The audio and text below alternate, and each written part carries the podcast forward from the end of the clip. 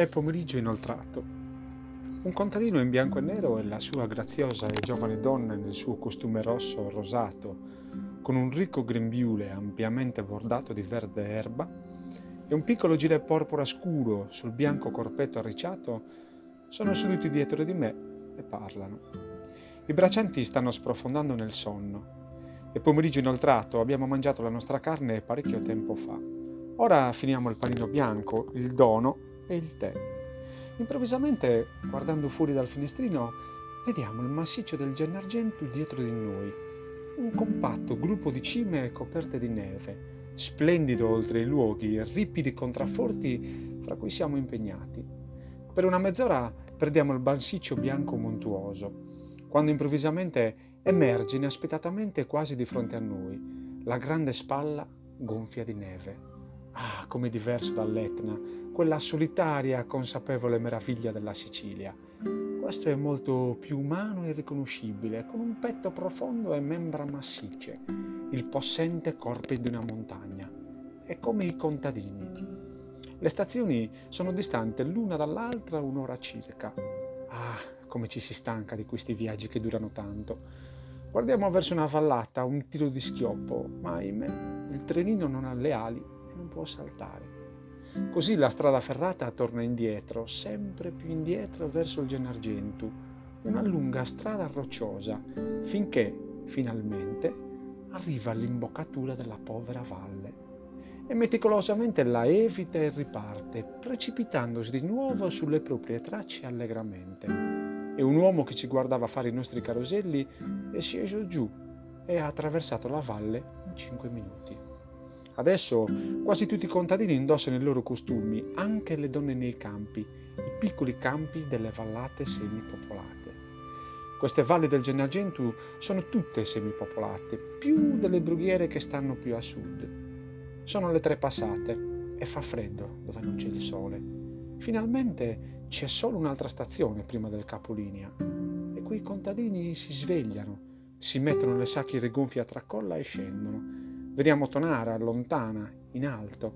Vediamo il nostro vecchio sudicio contadino in bianco e nero accolto dalle sue due donne che gli sono venute incontro col cavallino. Le figlie, belle nel vivace costume rosso e verde.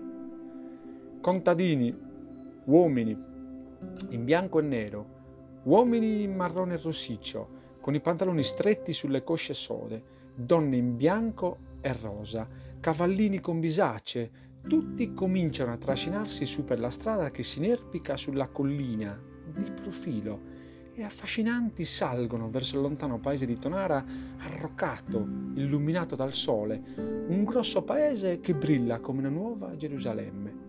Come al solito, il treno ci lascia ad aspettare, esposte ai vagoni merci, acqua risuona nella valle. Ci sono catasti di sughero alla stazione e carbone. Una ragazza idiota con una gonna molto ampia, fatta interamente di toppe colorate, fa le boccacce.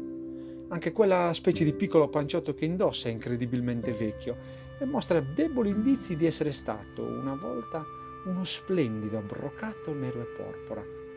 La valle e ripidi pendii si aprono intorno a noi. Un vecchio pastore ha un delizioso gregge di, di, di delicate pecore merino. E finalmente ci muoviamo. In un'ora arriveremo là. Mentre viaggiamo fra i pendii alberati, molte sughere marroni, incontriamo un gregge di pecore. Due contadini nella nostra carrozza che guardano fuori cominciano a lanciare le più bizzarre, innaturali e acute grida, completamente irriproducibili per un normale essere umano. Ma le pecore le conoscono e si sparpagliano.